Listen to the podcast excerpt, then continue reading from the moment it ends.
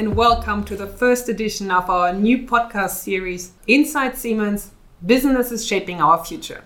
I'm Eva Riesenhuber, Head of Investor Relations at Siemens, and my guest here today is Sabine Erlinghagen, CEO of our grid software business within Smart Infrastructure. Sabine has more than 14 years of experience in smart grid and energy software, and she's now taking the Siemens Grid software business to the next level. Sabine, thank you for joining us today. Thank you, Eva, for having me in this first edition of this podcast series. Great. So let's give our listeners, our analysts and investors, some orientation of where your business actually fits within SI, within Siemens. Sure. Um, we are a team of 2,500 in our grid software business, and we combine OT domain expertise, that means how grids actually work, and IT and software competence of our developers and across the board. And from a Siemens perspective, within SI, we are a key contributor to achieving our target of 1.5 billion euros in digital revenue by 2025. That's very exciting. This IT OT combination is obviously one of your unique selling propositions, and we get back to that. But let's just give the big picture because this is also a fantastic example of technology with purpose because what we're really talking about today is a transition to net zero. These grids, they have been around for decades. So for hundred years, we actually have been building grids, and now they have to become so much smarter, so much more nimble and flexible, and deal with power inflow and power outflow, multidirectional, all of that at the same time. While if we actually really honest, the way that grids have been run has not really changed over the last hundred years. So, Sabine, maybe you can give us some insights here because now the war in Europe is rapidly accelerating the energy transition towards the reliable and sustainable grids for an affordable energy supply. And what does that actually mean for Siemens Grid software? What role do you play in empowering our customers for the energy transition? Absolutely. I think you said it rightly. The grid, and essentially, and how it has been running, has not changed over 100 years. So we still run the grids roughly with the same methods than a long time ago. Now, the increasing complexity that we see that comes into the grid with distributed energy resources is putting that to an end. We need to rethink grid management. The complexity has increased already, but it will increase exponentially from here. And that is because we are connecting 7x the DERs, the distributed energy resources, that is solar, that is battery storage, that is electrical vehicles, that is wind and software is the true game changer here. Software enables us to increase that DER hosting capacity and cope with the intermittent and unpredictable power flows that you have been describing. That's really interesting, but since we have to quantify it for our listeners to put it in perspective, what market size are we actually talking about? We're talking about a 10 billion market, 10 billion euro in size for grid software. And that market is growing to 17 billion only by 2028.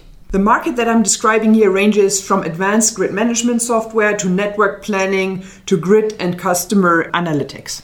And what's the position of your business in that market? We proudly consider ourselves to be the market leader. One stat that I particularly like is 70% of the world's electricity consumption runs through grids that have been planned and modeled with our software.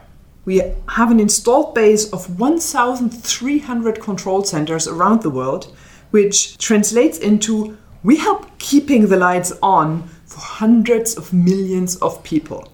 And finally, if you think about our smart meter business, actually the smart meter software business, we help connect and manage the data for 100 million smart meters in over 200 utilities worldwide. Wow, these are really impressive installed base numbers that you can already build on. and shows a long history and the organic growth that Siemens has already in this area. Now is being taken to the next level. So, going a level deeper, what is the true game changer for our customers? And if we look at that, it seems to be the distributed energy resources. Why are they so relevant in the grid software market? They're the pivotal thing because we see a 7x growth. That is exponential growth until 2030. So that is eight years from now. And the dynamics is really exponential here. And it's adding complexity at that exponential pace. Before we had large power plants, few of them. Now we have millions. We have 5 million distributed energy resources added per year in 2020, and we go up to 35 million in 2030. So it's the speed and the scale of this change that is unprecedented and really tells us the time to act is now. So, who are the customers of your businesses, the one that have to act now? Could you give us some more specifics, please? sure. First group is transmission system operators. That's the high voltage level. They have been operating and maintaining the grid stability for us over the last 100 years. And the second group is distribution system operators. That's the medium and low voltage levels of the grid. And it's especially the DSOs that encounter those tremendous challenges of DERs that I've been talking about. And if you think about transmission system operators, we talk about a few hundred. Distribution system operators, there we talk much higher numbers. It's 10,000s of grid operators around the world. So let's take them one by one. Let's start with the transmission system operators, the ones with the high voltage grids. Sure. Transmission system operators are already highly automated today. They have a lot of measurement points on those big high voltage lines out there already, and they measure that on a millisecond basis. Now, they've been coping with a relatively high share of renewables already if you think about the stats, we come to 30, 50% of, of renewables, but they're coming to a limit. If there are too many renewables in the network, then the whole network loses its stabilities, it loses the inertia, and it cannot keep its frequency. So the risk is really blackouts here. There was a recent article in The Economist that really well described that phenomenon and the risk of getting to this tipping point of not being able to cope with the loss of inertia. Oh, hang on a second here. To get to net, zero, I thought we're talking about 100% renewables and connecting them to the grids. Is that then even possible? Gladly it is. Let's take the island of Hawaii as an example.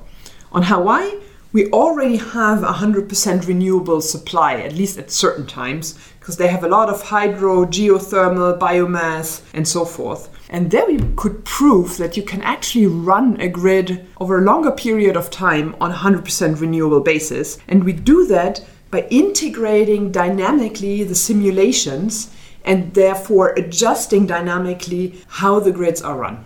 That's really comforting to know that software has the answer here. But now let's go to our distribution system operators, you said they actually have an even bigger challenge. That is so true. So far, distribution system operators have not taken part in stabilizing the grid. And also, they have had the challenge to onboard all those distributed energy resources. Now, if distributed energy resource connections go up exponentially, that of course makes the life of a distribution system operator much more complicated, onboarding all of them, keeping track, and managing that proactively. Now, with the challenges that we've just seen on the transmission side, it's actually the distribution system operators that need to help out. They need to take their part in helping stabilize the grid, so their role will be totally changing. And this is particularly challenging because they don't have the transparency, they don't have the automation. For the lowest voltage level, we can basically say the lights are dark, they have no transparency on what's going on there. So there we have to really invent truly disruptive and new methods to get that done, manage lower voltage levels and keep the stability in our grids with very new methods. This sounds like a huge challenge. So, how do they actually deal with that? Does that mean more hardware? Does it mean more software? What is the solution to the problem? Yeah, that's actually a very, very interesting question because essentially uh, those DSOs need to avoid becoming the bottlenecks of the energy transition. And with more hardware invest, which of course is necessary, you need more automation, you need copper for extending the lines. But this is very slow and also extremely expensive to do if you would do that the same way and the same recipes you have done it in the higher voltage levels. So, software is really the game changer to make that affordable. And essentially, we're talking about running the grids closer to their limits. So if you have the transparency of how a transformer is run, if you have the transparency of how the grid is behaving every second, then you can run them closer to the limits and you can be much faster. So there is this paradigm shift, and we believe software is the success factor in there. You explained to me at the beginning that really the way that operations are being run hasn't changed significantly over the last decades. Now you're pointing that it has to be completely different. And this actually brings me back to the USP that we talked about at the very beginning the combination of IT and OT. And maybe you can just give us a little bit more insights. How does that actually work? On our Grid Software Summit on May 5, we have basically presented that we fundamentally need to rethink grid management. And with that, rethink grid software. We believe we need to cut down the silos. And that's not only us, it's also the distribution system operators and how they operate. There's a different department for planning a grid, operating a grid, collecting smart meter data, and there's different software for each of those different departments. And there's a big divide between IT and OT, um, both organizationally, but also from a technology standpoint. And if you want to gain the amount of efficiency that we need here, if you want to gain the amount of transparency that we're talking about to deal with this complexity, you got to brutally think that differently. And that means integrating between plan, operate, and maintain both on a process level but also on a tooling level and really think the applications and that leads to a really interconnected and truly integrated actually IT and OT landscape which is a groundbreaking change for those DSOs. So, when you talk about combining all of those different aspects, what exactly does Siemens Grid software offer for your customers that make the true difference? Maybe you can elaborate a little bit on your portfolio. Sure. I've been saying it's about integrating planning, operations, and maintenance. And we actually play in all three areas. Planning, it's about simulation software, it's modeling, and the grid model, so the digital representation of the physical grid. And that rings a bell in the Siemens context. We talk about digital twins. We talk about the control, so the operations of the network. That's the kind of keeping the light on every minute, every second. And then we talk about the IoT backbone. So Gartner just said that meter data management, and we are the market leader in meter data management, is the richest source of IoT data in the grid. And finally, of course, you scale that down to microgrids, to EV charging, so to take the grids to even more micro and decentralized layers. Okay, so I want to get back to so many different things you just said the digital twin, the meter data system, like these are all super exciting topics. But you also said something else. You referred to May 5. So you just had an event on May 5, and it really is another step. It's where you basically said we're taking it to the next level, even though you're market leader. So maybe you can explain what that means. Very true. I mean, we're not leaning back on our market leading position, but basically decided to reinvent ourselves at the same time. So we simply have done the math and we believe that what's out there in the market is just not good enough. So we've been presenting to our customers and to our dear partners the how we rethink grid management and rethink grid software and basically shared our vision to autonomous grid management. And autonomous grid management, you can think that a little bit like autonomous driving. So you get from assisted driving, that's where we're going now, then to truly autonomous management of the complexity in the grids. So you're now reinventing yourself. So we just learned you're breaking down silos between traditionally very, very separate ways of dealing with the grid. Now you're reinventing that and taking it to the next level. Give us more details. Help us out here. sure.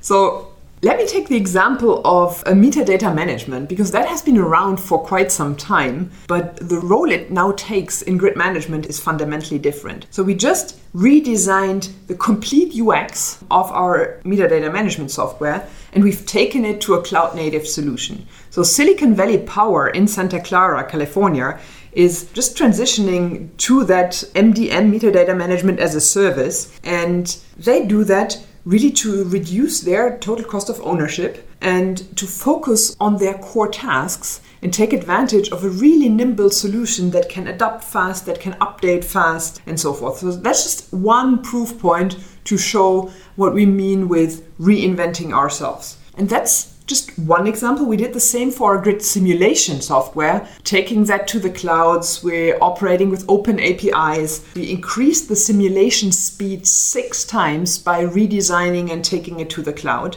which, of course, is a great advantage to simulate faster and bring simulation closer to the real time operation. The underlying principle of that reinvention, if you want, is very coherent design principles for our software. Let me just highlight a couple of them. Interoperability and modularity are really key. They enable grid operators to react much, much faster to the uncertain future that is ahead of them and allows them really to think and support their processes end to end. Then, openness is another of those design principles which is key. It's about open industry standards, open interfaces, and it allows our customers to easily extend their applications without making compromises on upgradability, cybersecurity, and so forth. I love those design principles of interoperability, modularity, and openness because you find them across all of Siemens software offerings. It's really something that is significant and it represents how Siemens approaches software, making it easy for our customers. Now, brings me to another one that we obviously our listeners know from DI software and other areas of Siemens. It's a digital twin approach. So, what does digital twin mean in the context of grids? I've already been talking about how we take the representation of the physical world, the network model, to the digital world. And before I talked about the silos, there are network models in planning, there are network models in operations, there are network models in maintenance. And now we actually synchronize that, and that has huge benefits. The example I want to give here is American Electric Power, and we are proud partner of American Electric Power to do exactly that. So, with a centralized approach to network model management, to digital twin, if you want, they actually use the same virtual representation of the grid in all of their processes. This not only reduces manual tasks, but it gives them that true image of their network in all their different departments. That's what I meant with cutting down silos. And it enables them to do proper data management, proper data analytics, and really, it very much is like what we do in the industrial space, as you said.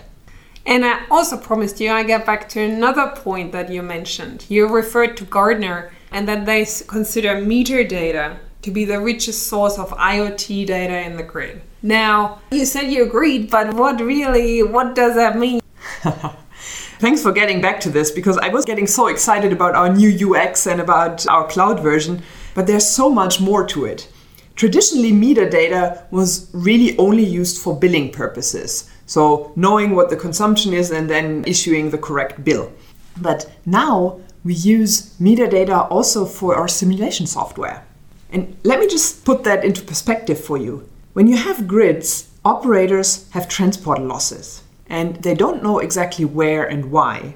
If you use meter data for simulation, you can actually identify those transport losses and stop them.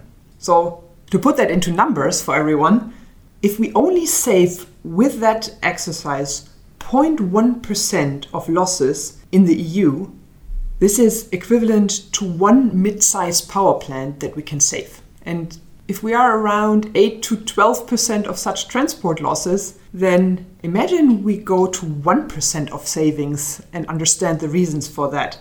So we could shut down 10 medium sized power plants. So that's just one example how meter data is getting so rich. And the other example, which I'm very excited about, is how we use meter data then to switch the lights on and get the transparency in the low voltage grid. You remember I talked about those distributed energy resources and they're coming in really at that low voltage grid, so in the households, in the car parks, and so forth. Distribution system operators have no visibility in that network. It's literally dark.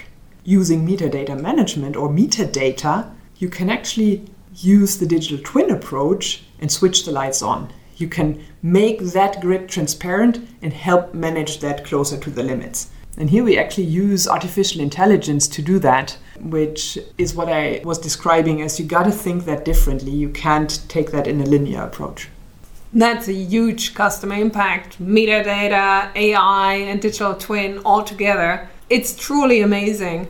I would like to change gears a little bit again because we've been talking about software, but there's no software without security. So, could you elaborate on cybersecurity? Because obviously it always goes hand in hand.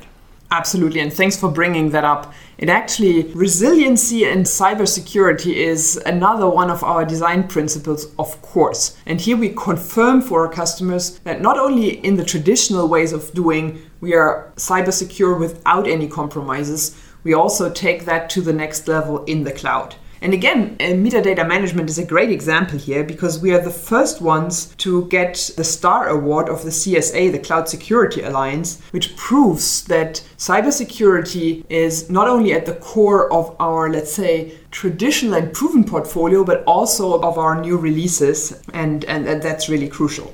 And on top of that, something I'm particularly proud of is we also take defense of cybersecurity to a next level and help with services to our customers. So we just opened the Critical Infrastructure Defense Center, which is the first OT cybersecurity operations center. You know that from the IT side, but here we're taking it truly to OT and help run infrastructure of our customers in a cybersecure way with our consulting team.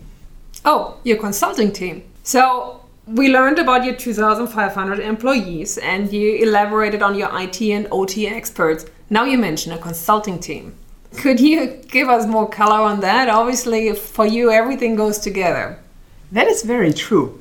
Our consulting team is actually, I call it sometimes the secret sauce or the icing on the cake of our software suite. Because if you think about the transformation ahead and where our customers stand, it's an extremely challenging journey ahead of everyone, and everybody is standing at a different point. So, our team of roughly 200 consultants has two capabilities. The first one is they're extreme experts in power systems, so deep physics, the very complicated stuff to keep our grids running, keep them stable, and understand what it means to get closer to the limits. The other part is they know how a digital transformation journey is shaped. And this combination really makes us the trusted advisor on that transformation journey, both from a physical expansion of and layout of the grid, as well as on that data journey that everyone has ahead of them.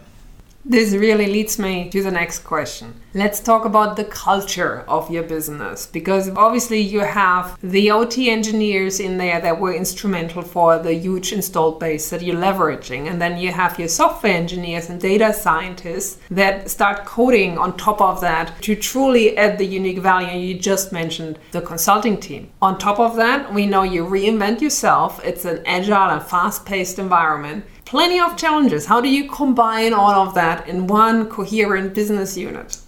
the magic actually happens when you bring together a lot of different backgrounds, a lot of different expertise. And the magic that we're creating in our team is really debating from those different standpoints and combining the deep domain know-how from the, for example the experts that i just shared about in our consulting team with state-of-the-art software people who discuss, combine, and come to entirely new ways of approaching things. And that is really what is the culture of this team. It's about innovation, it's about rethinking, it's about shaking the status quo and I'm very happy that Siemens provides that environment for us to really build an entrepreneurial culture where an individual can make a real difference and can really lead the way individually with ingenuity, uh, as we say. And of course, when it comes to growth, then it's all about having the right sellers with the right competence, with the right incentive systems to really make everybody participate in our success.